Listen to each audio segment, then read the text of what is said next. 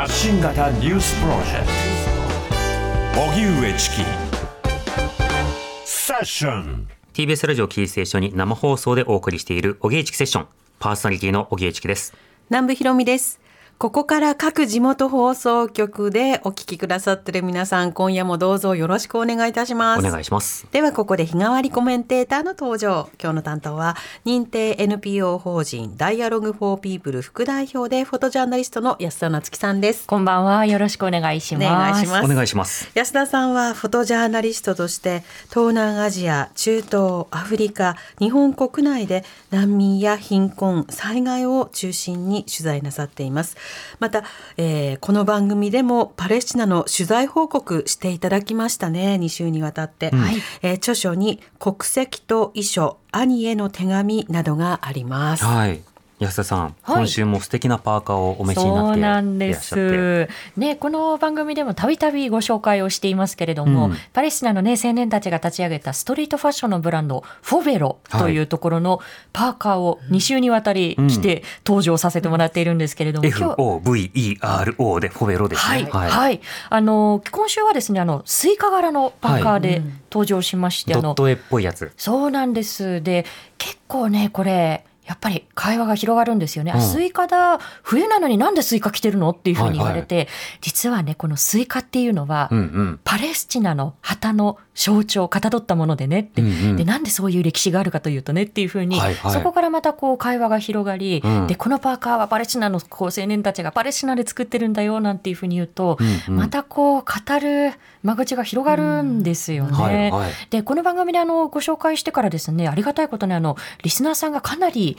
注文してくださったみたいで、まあ大体2週間2週間以上かかるかな。あのどうしてもこう時間と個送料はこう日本から注文するとかかってしまうんですけれども、結構ですねうちにもようやく届きましたパレスチナからようこそっていうね、投稿してくださっているリスナーさんたちも結構いらっしゃって。お写真付きでね。ねえうんもう羨ましくて仕方がなくて。あまだまだ届かないですかそうなんですよ。あの実はラジオのスタッフとともに、はいあの買ったんです。あの、うん安田さんたちの放送直後にね。そうそう。うんうんただ放送直後といっても、リスナーの方が聞いて、なあ、なんだって言ってポチってみて、で、ポチポチ買ってっていう購入をした一通り後に、我々はセッションの放送が終わった後、はいスタッフと集まって、そうそうなんだで、私がカートに入れてる間に、あ、チキ君買うの？じゃあ一緒に買ってっていうことで、うん。次これもあれも次とっていうふうにね。これ、あーこれにしようかなって、3、40分議論してて、そうでしたね、うん。だから嬉しい悩みの時間でしたよね。リスナーの、すぐ買ったリスナーの方にはもう届いて、そうそうそうはい。で我々はもうちょっと時間かかるから。そうかそうかそのラグがね。なるほど。ラグがある。の数十分のラグがこうん。の数日間のこう、あの時差になってるわけですね。受注順でしょあれは。はいはいはい。あの来たところに送る来たところに送るってなるとちん。ょっと今セッションスタッフはウェイトリストの待ち なるほど。でもあのトラッキングできるので、はいはい。今日本にまで来たというのは確認できてるんですよ。あらようこそじゃあもうあと一歩ですね。あと一歩です。ぜひじゃあこの番組で開封の儀をなさってください。したい、はい。うん、来たいと思います。はい、うん。楽しみにしてますそれも。いろんな接点がねニュースとつながっていくっていうのがいいですね、では安田さんと一緒にここまでのニュース振り返っていきたいと思います今日の東京株式市場で日経平均株価は一時先週末に比べて1100円以上値上がりし3万8000円台を回復。取引時間中としてバブル経済期の1990年1月以来およそ34年ぶりの高値を更新しました。終値は先週末と比べ1066円55銭高い。3万7963円97銭でした。今日も国会では衆議院予算委員会が開かれ林官房長官は松野前長官が去年12月1日から事実上更迭される14日までの間に官房機密費4660万円を使っていたことを明らかにしました。林長官は使い道については個別具体的な使途に関するお尋ねについては答えを差し控えるとしています。一方森山文科大臣と旧統一教会の関連団体との接点を示す教団関係者によるハグをしたという証言について森山大臣は記憶にないなどと繰り返しました。能登半島地震で大きな被害を受けた石川県珠洲市では今日から市内を巡回する市営バスの運行が再開されました。鈴バスの料金は無料で当面の間平日にそれぞれのルートで1往復から3往復運行されますが今後の需要に応じて増便も検討するということです。一方、地震で道路が崩落するなどして一部区間で通行止めが続く能登里山街道について、石川県は緊急車両に限ってあさって15日から横田インターチェンジと越野原インターチェンジの間で輪島方面への通行を再開すると発表しました。これにより並行する国道249号の渋滞緩和が期待されます。加藤子ども政策担当大臣は今日、ベビーシッターを利用した際の費用を一部補助する割引券について、来年度は今年度のおよそ1.8倍にあたるおよそ70万枚発行する予定だと明らかにしました。今年度は当初39万枚を予定していましたが、去年10月に申請が予定数に達し支援継続を求める声を受けて追加発行していましたおしまいに国の認証不正問題で揺れるダイハツ工業は今日経営陣の刷新を発表しましたこれまで会長を務めていた松林素直氏社長を務めていた奥平総一郎氏は退任し新たにトヨタ自動車の井上正弘氏が新社長に、トヨタ自動車の桑田正則氏が副社長に就任するということです。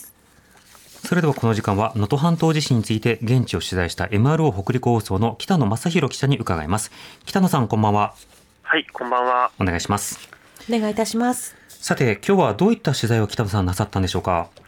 はい、えー、私は今日石川県能登町というところであの避難所に行かずに自宅で生活を続けていらっしゃるあの87歳の高齢女性がいらっしゃるんですが、はい、そのそのおばあちゃんにあの支援物資を届けに行くあの民生委員の方に同行を取材しました。うん。そのまず生活の様子というのはいかがだったでしょうか？はい。えっとまあ、そのおばあちゃんのお家ではあの壁があの崩れてしまって、今も断水が続いているんですけれども、はい、あのそれでもあの避難所に行かずに、まあ、家でずっと続けて生活を続けていらっしゃるということで、まあ、結構あのその、その方は結構、気丈に振る舞われてましたね。うんなるほど、これ、避難所に行けない理由などがあるんでしょうか？はい、えっと、そもそもあの私が今日行った能登町というところでは、あのちょっと過疎化が進んでいて、えー、あの避難所の数があのとても少ない状況で、あの加えても家から遠いところにあって、その、うん、歩いていくというあの状況で行き来が行き来があのしづらいっていうところと、はい、あとあの避難所が数が少ないので、あの中が逼迫して、まあ、ちょっと無秩序な状態っていうふうにこのその民生委員の方がおっしゃってて、まあ、それで今1か月が1か月以上が経ってあの避難所から帰ったりする方もいらっしゃるようです。うん。あの家が自宅が非常にこう打撃を受けていても帰る方も今多くいらっしゃるような状況の中断水が続いているこの影響については北野さんどう見てますか？そうですね。断水があのずっと続いているっていうのもあの今日言ったあのその高齢女性は本当にあのトイレが一番辛いっていうふうにおっしゃっていまして、はい、あのその各家庭によって事情もあると思うんですけれども、うん、男性はやっぱり大きな影響だなっていうふうに私自身、私自身、今日あのちょっとお腹が痛くなったんですけど、はい、トイレができなくて困ったっていうことまでありましてそうですよね、はい、取材をする側、支援する側も当然ながら、そのお腹下すことありますもんね。えーはい、うん。これ避難所の生活の辛さというものはあの先ほど例えば人が混雑していたりであるとか、はい、やはり長らく家から離れていることが辛いという方なんたくさんいらっしゃるということですけれども、はい、その他あのまあ現場が混沌としているという指摘もありました。これどういったことでしょうか？そうですね。あのプライバシーが基本的にあの守られないっていう状況にもなってますので、あのちょっとしたあの物音でもあの本当に夜寝れなかったりだとか、あとはもう隣の人の,、まあ、あのいわゆるいびきだったりとか、そういった生活音が本当に、もう1か月以上が経つと、本当に些細なものでも感じてしまうっていう方もいらっしゃるようです。うんなるほど。ストレスがたまると、あの普段以上にあのいろいろなものに対してあの様々なあの問題を感じるという方もいらっしゃると思います。うん、すね、はい。なおあの1ヶ月以上経ちましたが、道路の状況などはいかがでしょうか？はい、えっ、と金沢からの道路状況はあの震災直後に比べてあのかなり変わったかなと思います。はい、私、えっと、一番最初に行ったのは1月2日に行って、えっと、3日の夜に帰ってきたんですが、その際は、えっと、輪島市内から金沢まで10時間以上かかってしまうことだったんですが、まあ、今はあのー、まあ、4時間ほどですね、その半分以下の時間で行き来できるようになりまして、あのあちこちでまあ道路工事も進んでいるっていう状況なんですが、えー、まあ、今は依然としてですね、あのー道に、まだガラスがガーってその散乱してたり、あの家の瓦礫がそのままはみ出してたり、まあ、そのままになっている場所もあったりするので、はい、っていう状況です。なるほどまた例えば珠洲市では今日からあの市営バスの運行が再開ということですが、こういった住民の足に変化というのはいかがでしょうか？はい、えっとそうですね、住民の皆さん、あのあの市街地の方では今日鈴バスがあのオープンしたりだとか、いろいろあの病院、輪島市内の病院を巡回するバスがあったりするようなんですが、うん、あの今日初めて私、能登町に行ったんですが、そういう過疎地域だったりとか、あの見えてない部分もたくさんあるんじゃないかなっていうふうに、今日私が見たのは本当に一部で、まだいろんなところで、あの買い物に行けないだとか、病院に行けないだとか、そういった困っている方がいらっしゃるんじゃないかなと思います。うん。あの北野さんはこれまで輪島市なども含め、いろいろ取材されたと思いますが、地域によって相当差はあるということですか、はい、そうですね、あのまあ、市内こう、どこ見ても、まあ、大きな被害あるんですけれども、はい、あの場所によっては被害がなさそうに見える場所もあるんですけれども、そういったところ、われわれメディアってあのなかなか取材あの行きにくいというか、うん、あの大きい方に集中してしましまいがちなんですけれども、えー、やっぱり皆さん、停電とか断水で我慢していらっしゃるっていう状況で、本当に皆さん、全員がなんなんだろう被災者なんだっていうのを、うん、あの私たちも考えなきゃいけないなと思います。うんなるほど。わかりました。北野さんありがとうございました。はいありがとうございます。ありがとうございました。MRO 北陸放送の北野正弘さんにお話を伺いましたさて安田さん気になったニュースいかがでしょうか？はい、そうですね。あの能登半島地震からもうこう1か月以上のこう月日が経つわけですけれども、うん、まああの現地に行くとやっぱりこう水の問題って本当にこう切実ですよね。うん、こうまあトイレ、それからあの風呂、こうちょっとしたこうまあ手を洗うというところからあらゆるこう生活のすべてにこうつながってくるところなので、うん、やはりこうまあ復旧本当にこうあのまあ、そのインフラのこう復旧というのはこう時間がかかるところだとは思うんですけれども、はい、やはり水の復旧はこう人権のこう根底だというこう観点から、まあ、そうしたあの支援というのがこう急がれるなというふうにこう思いました。うん、でそれからですねあのやはりこう私からはあのガザのことについてもあの触れていきたいなというふうにこう思うんですけれども、はい、あの特に今あの盛んにこう報じられているのがガザの南部にこうラファというこう地区があるんですよね。うん、でそこに対してあの地上作戦がこう、まあ、熾烈なこう地上作戦が行われているというニュースが日本にもこう届いてきていると思うんですけれど、はい、あのこの間この4か月間の中で私が連絡をこう取り合っているこう知人たちは、まあ、あのまあ、比較的いろんなところでこうバラバラにこう生活をしてたんですよね。ある人は例えば北部に残り、ある人はまああのハンユニスというまた違ったこう場所にいたりでも今は私が連絡を取り合っている人たち全員このガザの南部に位置しているラファにいます。なぜならそれ以外にもう選択肢がないからなんですよね。えー、でこの地上作戦とこう空爆が始まった頃を皆さんにもこう一緒に思い返していただきたいんですけれどもイスラエル軍がこう当初何と言ったかというと、うん、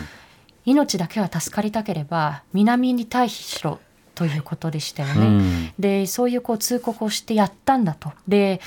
あのまあ、こういう方面から彼らは、まあ、世界一ヒューマニストな軍隊ということをこう自称するわけなんですけれども、はい、でも結局この4ヶ月に何が起きたのかということをこう振り返った時に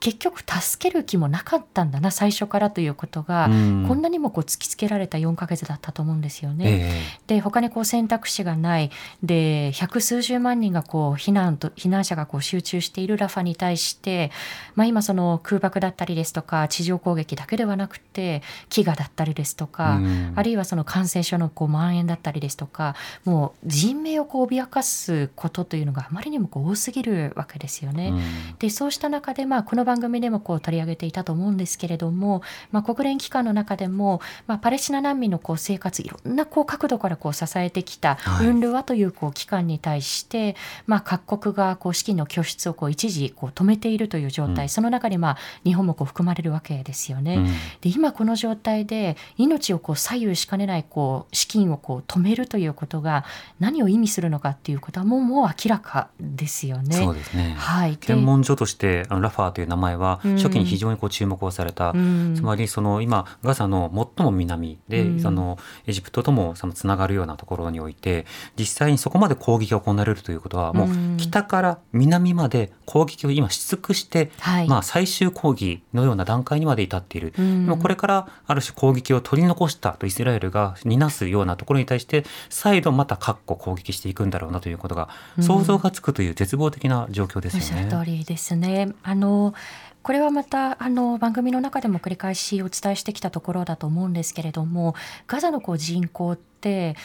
こうイスラエルが建国されたの1948年のあの建国のこう過程の中であの、まあ、難民とならざるを得なかった人たち故郷を追われた人たちあるいはその子孫が人口の約7割をこう占めているわけですよね。で今の特にこうイスラエルのこう政権としては自分たちのこう領域にこう帰ってきたい人たちがいるということを特にまあ史上最も右と言われるそのイスラエルの政権としてはある種こう目障りなこう存在としてこう扱ってきた、うん、でその帰りたい人たちを亡き者のようにしてきたというのがこの4か月間のこう攻撃で。で今残念ながら私の周りでも国境を開けないこうエジプトひどいねっていう声が上がってるんですよね。エジプトがこう国境を開けてくれさえすればあの人たち助かるのにっていうふうにでもそれって結局一度こう国境を開けてエジプト側にこうまあ、避難をした人たちがそこからこう帰れる保証はないわけですよね。明らかなこう民族浄化になってしまう。でここで行われているのがやはり、まあ、こう虐殺という言葉にとどまらず民族浄化なんだというところから、やはりこの問題をこう見ていかなければならないところで一刻も早いこう停戦以外求められることはないんではないかということは感じますよね。そうですね。この後も引き続き安田夏樹さんにお話を伺います。TBS ラディオ発信型ニュースプロジェクト。セッションここからはフロントラインセッション日替わりゲスト今一番気になるトピックスについてお話しくださるコーナーです。今日はメディア NPO 法人ダイアログフォーピープル副代表でフォトジャーナリストの安田夏樹さんです。よろしくお願いいたします。お願いします。さて今日はどんなテーマでしょうか？はい、あのセッションのあの特集でもあの取り上げていたとは思うんですけれども、うん、ジャーナリストの安田純平さんのに対するパスポートの発給拒否の問題について、うん、改めてあの私からもこう考えていきたいなというふうに思うんですけれども、はい、一言じゃないですもんねこれね。そうなんですよ。うん、あちなみにですねあの名字がこう同じなので。はい兄弟ですか？とかご夫婦ですか？というふうにこう言われる ことがありまして、まあ、仕事もね一緒ですからあの、はいはい、まあ、一応その家族関係がないという前提で名字が重なるのでちょっと下の名前で呼ばせていただきたい。はい順平さんというふうにこう呼ばせていただこうと思うんですけれども。一旦昔あの安田夏樹さんが、はい、あの順平さんについて、い、や実は血縁でって冗談を言ったところ、はい、目の前にいた人が真に受けていて、え？っていう時があの昔あのお酒の席だったんですけ？ど、はいはい、あのっていうぐらいあ同じ名字でみたいなこと言いましたけど、ね、そうそうそうそう、はい、っていうぐらいやっぱ名字が同じっていうものとかだと語られやすくありますけど、そうなんですよね。光、一さんもいらっしゃいますしね。安田光一とかね。はい。呼び捨てしちゃって安田光一さんとかね。そうですよね。あのいや本当にでもチキさんがおっしゃるようにやっぱりこう人事ではないと言いますか、でどういう問題だったのかということを少しあの振り返りたいと思うんですけれども、まああの順平さんがですねあのまずまあ、戦争が続いているこうシリアで武装組織に3年4か月間こう拘束をされて、うん、でまあ、解放された後にこの番組でもこうお話をされていたと思うんですけれども、はい、でその後にまああのパスポートのこう再発給をこう求めたわけですよね。その拘束されていた時に、うん、まあ、パスポートをこう取られでそのままこうパスポート返されなかったということがあるので、はい、手元にパスポートをもう一度こう取り戻したいということで、まあ、再発給のこう申請をしたんですけれども、うん、まあ、それが拒否されでそれはこう違法ではないかということで裁判を起こしていたんですが、うん、で1月の25日に判決が下りまして、まあ、残念ながらそのパスポートをこう発給せよというこう命令を求めるあの命令をするというところまではあの裁判所踏み込まなかったんですけれどもただやはりこう国のこうあの、まあ、この取り消し処分っていうのがこう権限のこう乱用であるということその違法性はこう認めるというこう判断が下されたんですよね。うん、でこれあの国側が何をこう根拠に順平さんに対してパスポートのこう発給をこう拒否していたのかというとあの旅券法というものがありますね。うん、でこれ1951年にこうできた法律で51年といえば、うんまだ GHQ いましたよね。いましたね。そそんな時代です、はい、そうなんです、そうなんです。まあそんな時代にこうできた法律なんですけれども、これあの順平さんに対して国側が何をこう引っ張ってきたかというと、13条の1項1号というこう条項がありまして、うん、で例えば渡航先にこう施行されているこう法規だったりそういうものによってその国に入ることを認められないもの、まあ、順平さんで言えば、まあ、トルコにまあ入国を拒否されているというこう主張がなされているわけなんですけれども、うん、っていう場合はパスポートの発給を拒否できるという趣旨のことがまあ定められているんですよね。うん、でこれ何ぞやっていう話だと思うんですけれども、うんうん、この法律が制定されたその1951年当時というのは今とこうパスポートのこう扱いって違ったんですよね。うん、今例えばこう、まあ、私はこう5年のパスポートをこう使っているんですけれども、はい、その5年間有効の期限の中でこう A っていう国に行ったり B っていう国に行ったりいろんな国にこう行くことができるようなこう仕組みになっていますけれど。も、今なんて例えば宣言協定があるから、その EU なんかに行ったら、さあってお隣、お隣、お隣、あれ、イギリスダメになったのか、まあいいや、お隣みたいな、こんなことできますもんね。そうなんです、そうなんです。ところが1951年当時というのは、はい、例えばそのパスポートをこうどんな時にこう発給するかというと A っていう国にこう行くためにそれ専用のパスポート英国に行くためだけのこう旅券っていうのがこう発見されてたんですよね、うん、パスポートイコールビザだったっていうそうですね。考えていただければ。言ってみればそうかもしれないですね、うん、でそうすると例えばこう A っていう国にこう入国を拒否されてるっていうことがこう事前に分かっていたら、はい、じゃあ旅券も無駄だしこうなんだったらこう旅費もこう無駄になっちゃうからじゃあ発給しない方がいいよねっていうこう法律だったわけです、うん、発給しなくてもいい。だから、発給するなとは言ってないんだけどでもまあ無駄だからやんないでおこうっていうのは、まあその時は合理的ではありますよね。そうなんですよね。うん、でところが時代が変わり、はい、でパスポートのこう扱いが変わってきたにもかかわらず、この時代遅れになってしまったこう条項がまあ改正されず、うん、でまあ言ってみればこう国会の怠慢って言った方がいいんじゃないかなというふうに思うんですけれども、はい、まあこれをこう引っ張り出されてこう旅券のこう発給拒否にされてしまったというところで、でももう不思議なこう主張ですよね。であくまでもこう入国拒否されているというふうにこう主張されているのはトルコっていうこう一国だけなんですよね。で、それもこう後付けなんじゃないかっていうふうにこうあの順平さんなんかこう思ってらっしゃるわけですけれども、でもそれによって全世界にこういけないっていうこう措置をしたっていうのはさすがにこう権限の逸脱ですよねっていうことで、まあ、判決がこう下されたっていうことでした。。はい、意味がわかりますよね。そうなんです、うん、例えば純平さんのお友達がちょっとあのハワイで結婚式やると、うん、だからおいでって言った時に「いやパスポートがえなんで？トルコから入国拒否されてるから。は？ってなるじゃないですか。っていうのがまるっと停止ってして日本の政府がよくわからんっていうことですよね。あとまあよく引き合いに出されるのがこうウクライナに対するロシアの軍事侵攻がこう始まってから、うん、いろんな人がロシアから入国拒否されてますよね。岸田さんをはじめとして、でも同じ人数じゃパスポートの発給拒否されてるっていう話聞かないロシア、ね、あのトルコの場合はトルコと周辺国に順平さん入っちゃダメってしてたので、うん、ロシアとその周辺国に行っちゃダメってなるともう日本以外大体ダメですね。そうですね。ロシアを中心にした場合は。そのロジックをね、そのまま当てはめるとそうなるはずなんですよね。はい、で、まあこの発給拒否がこうあの不当であるっていうことももちろんなんですけれども、うん、いろんな問題をこうあのこの問題でこう投げかけたと思っていて、まあ例えばその正規のルートではない形で例えばシリアに入ったりあるいはトルコに戻ったりっていうことが、まあ、非難のこう対象になっていた、まあ、国の主張としてはそういうことを繰り返すこう人物っていうのは世界中で違法入国をこう繰り返すだろうみたいなこう主張をしてきたわけなんですけれども。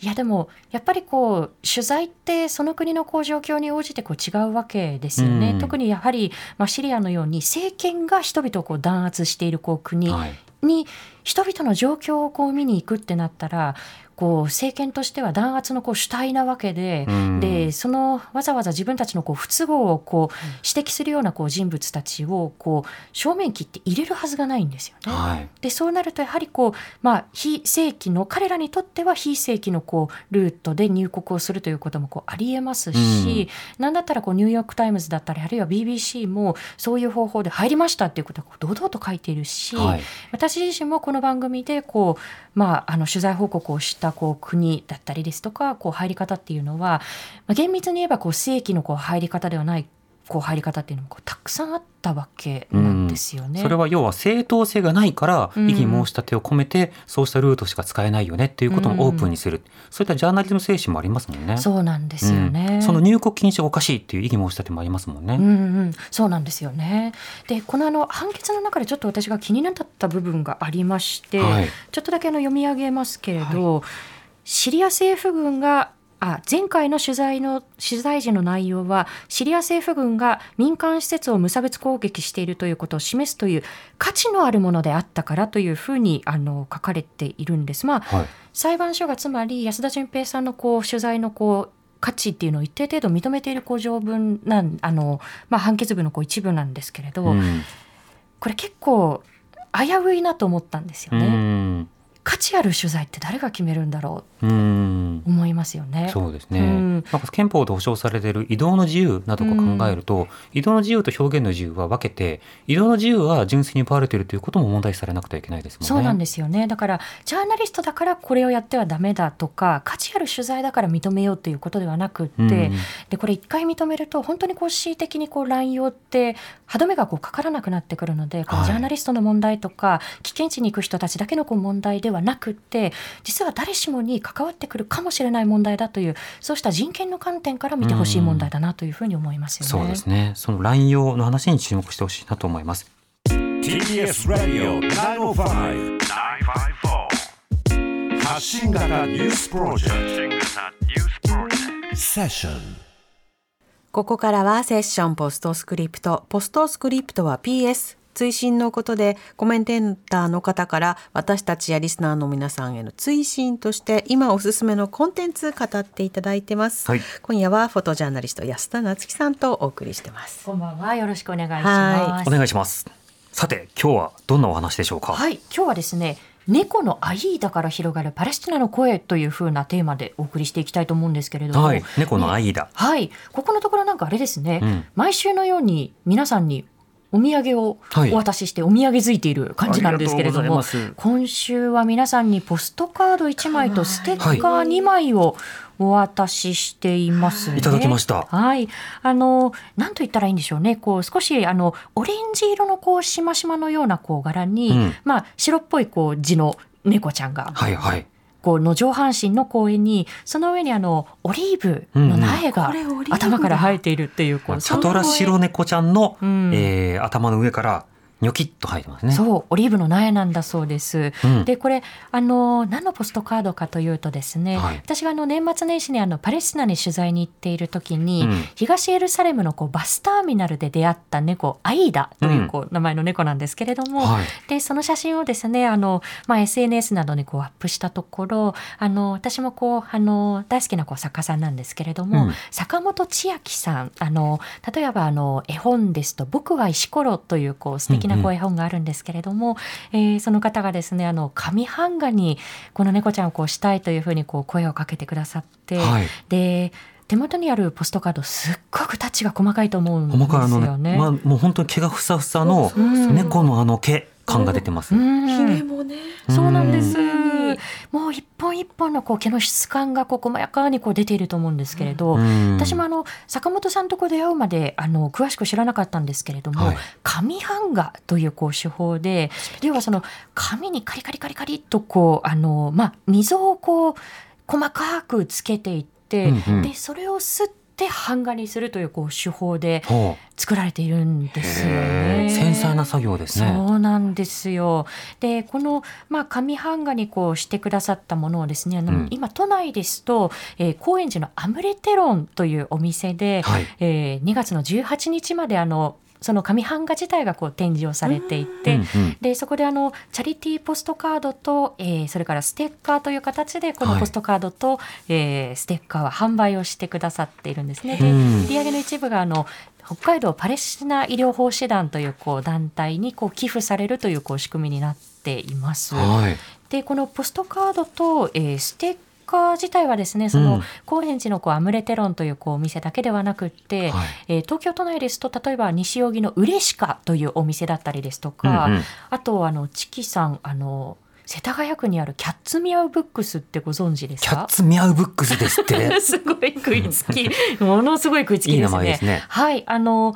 まああの新しい本のコーナーと古本のコーナーとこう2つのこう部屋があるお店なんですけれども、古本コーナーになんと保護猫だった猫店員さんたちがいらっしゃいまして。店員さんで猫様が、えー、いらっしゃるんですよ。そうなんですか、えー、でその水曜日の猫っていうあのビールを飲みながら古本を選びながら、ねうんうん、猫様いらっしゃるなっていうふうにこう眺めながらですねこう過ごすことができるというところで、はいはい、存在自体が接客ですもんね。さあなんかもうチキさんの顔がこうパーッと検索してる検索してる。キャットミューキャッツミャウブックスですね。そちらにもですね、あのこのポストカードを置いていただいているんですよね。はい。あのお近くに、はい。Google の口コミ4.5ですよ。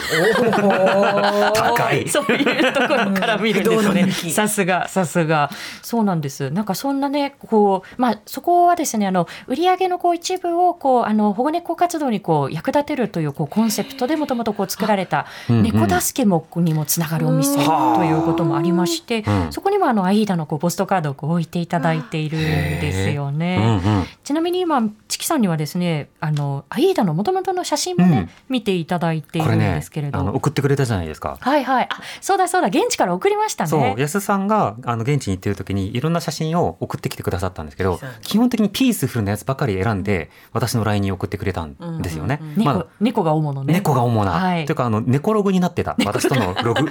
LINE のログが。そうですね。これあの東エルサレムのこうバスターミナルであのバスのあのターミナルのスタッフさんの膝にちょこんと乗っている、うん、結構巨大な猫なんですね。ちょこんと乗ってるけど巨大です巨大ですよね。さんだからイエローベスト的なの着てる、ね、そうですそうです。で膝に乗ってなんて言うんですね。こうまあ男性の膝に乗ってるんですけど、うん、肩の大きさよりも、中肉中背の方の、はい、えっとへそから首ぐらいまでは写真の中ではあるんですよ。うん、猫の大きさが、ね、猫の大きさが。はい、でなかなかですよこれ。あの体見た目だと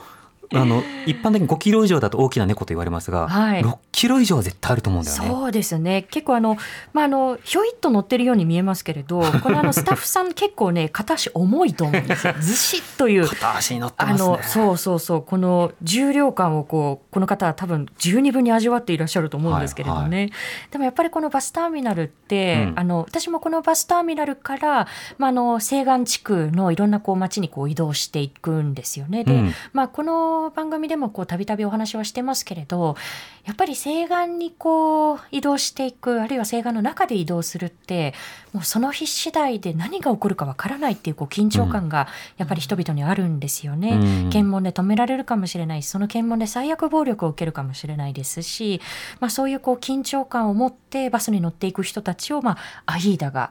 こういうふうにちょこんとこう見守ってちょこんというかデデーンという感じですけどね、うん、こう見守っているというこう写真なんですよね。はい、であの猫を通していろんなことが実はパレスチナでこう見えてきて、まあ、この東エルサレムもこうそうなんですけれど実はこのバスターミナルの近くに、まあ、観光地といっってもいいんですかね。あの旧市街地があって、まあ、ダマスカス門というこう、まあ、古いゲートがあるんですよね。うんうん、でそこにはやはりこう兵士たちがいるこうゲートがあのチェックポイントがあるんですけど、まあ、あの詰め所といった方がいいですかね、うん、あるんですよ。でその前にもやっぱりこう猫様たちがこういてですね、はいはいで我々猫が好きなので「わあ猫猫」っていうふうにこう撮ってたりすると、うん、兵士たち話しかけてくるんですよね。はい、この子はね何々っていう名前で本当にこう可愛いでしょっても最近体調崩しちゃって大変だったのって、うん、日本にはなんか猫ばっかりいる島があるって聞いたわよみたいなよくご存知でね。そうなんです、うん、そのまあ、イスラエル兵たちは本当に猫を通してフレンドリーに話しかけてくるし、猫のことはものすごくその人たち可愛がってたんですけど、まあ、次の瞬間にはそのパレスチナ人のこう、まあ、青年たちを「おい!」っていうふうにこう読み止めて、ものすごい恣意的にですよで詰め所のこう奥に連れてってでその次の瞬間にはガンってこう壁を蹴る音がして何やってるんだろうと思ったら、うん、やっぱりその恣意的にその尋問をしている相手をこう威嚇するためにガンってこう壁蹴ったりしてものすごいこう蹂躙してるわけですよね。うん、でやっぱりそのこれはパレスチナで同じような言葉をこう何回も聞くんですけど、はい、こう犬猫の方がよっぽど大事にされてるよねっていう言葉をよくよく聞くんですよね。でもあこういうこう体験の積み重ねから彼らは別にこう誇張して言っているでも何でもなく、はい、こういう体験の積み重ねから彼らはそういう実感を持たざるを得ない環境なんだなっていうことはねやっぱり感じるんですよね。そうですねあの今映画とかでも、うん、猫や犬が傷つくような作品についてはこの作品では犬や猫が傷つくシーンが現れますっていうことをアラートに鳴らしたり、うん、あるいはあの実際のエンドロールの最後でこの映画で傷ついた動物は一匹もいませんっていうことがこう紹介されたりするぐらいあ。の動物に対する同情とか共感性ってすごい高まってる時代だと思うんです、うん、あ撮影のためにこう傷つけたっていう経緯はありませんよみたいな映像上あるけれども実際にはすっごくトリートしてますっていう、はいはいはい、それはとてもいいことだと思うんですけど、うんうん、と同時にまあ、例えばそのいろんな人種差別などを考えると、うん、差別って肯定されてしまうんですよねしばしば、うん。うん、でどうやって肯定するかというとそれは自業自得であっちが悪いからっていうことで正当化されるんですよ、で動物においては悪いのは全部人間側の問題になるのであいつらのせいだっていうのは言えないっていう状況が確保されてるから犬猫に対する同情っていうのは次々と年々高まってるんですけど、うん、人に対しては恣意的に線引きをしてなおかつあいつらのせいだよあいつらは人間じゃないんだよとはいえ動物をトリートすべき対象ではなくて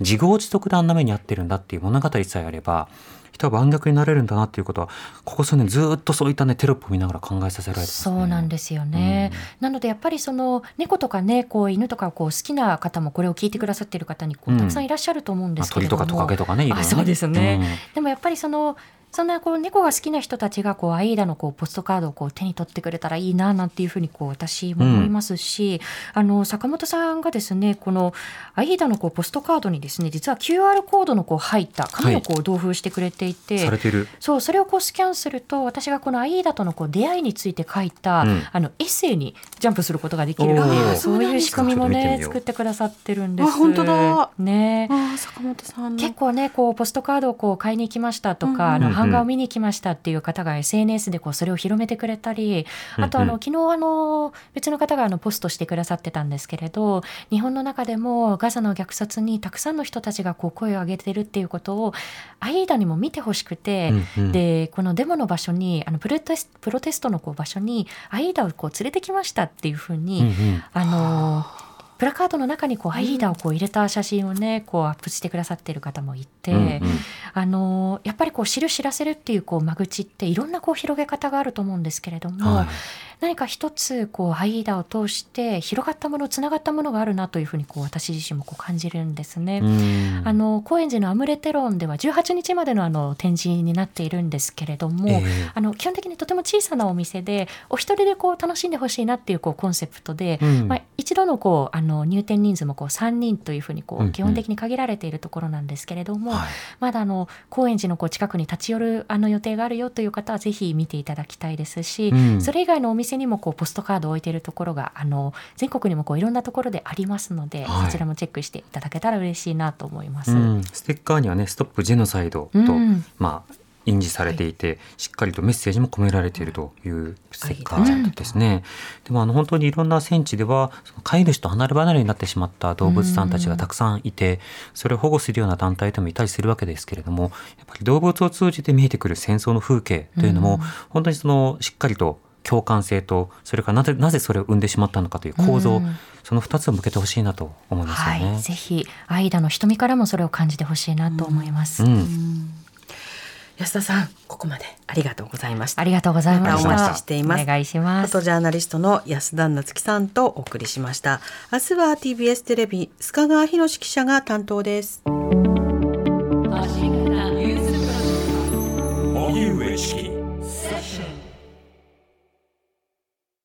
ベビーのいる生活迷える子育て応援ポッドキャストは育児中のパパママが集まる匿名座談会。定員切開しましょうっていうところになってでも痛くないよね。あ痛くはないんです。麻酔効いてますからね。そうですよね。じゃあ引っ張るね。みたいな。あ引っ張りますか。みたいな。毎週月曜配信です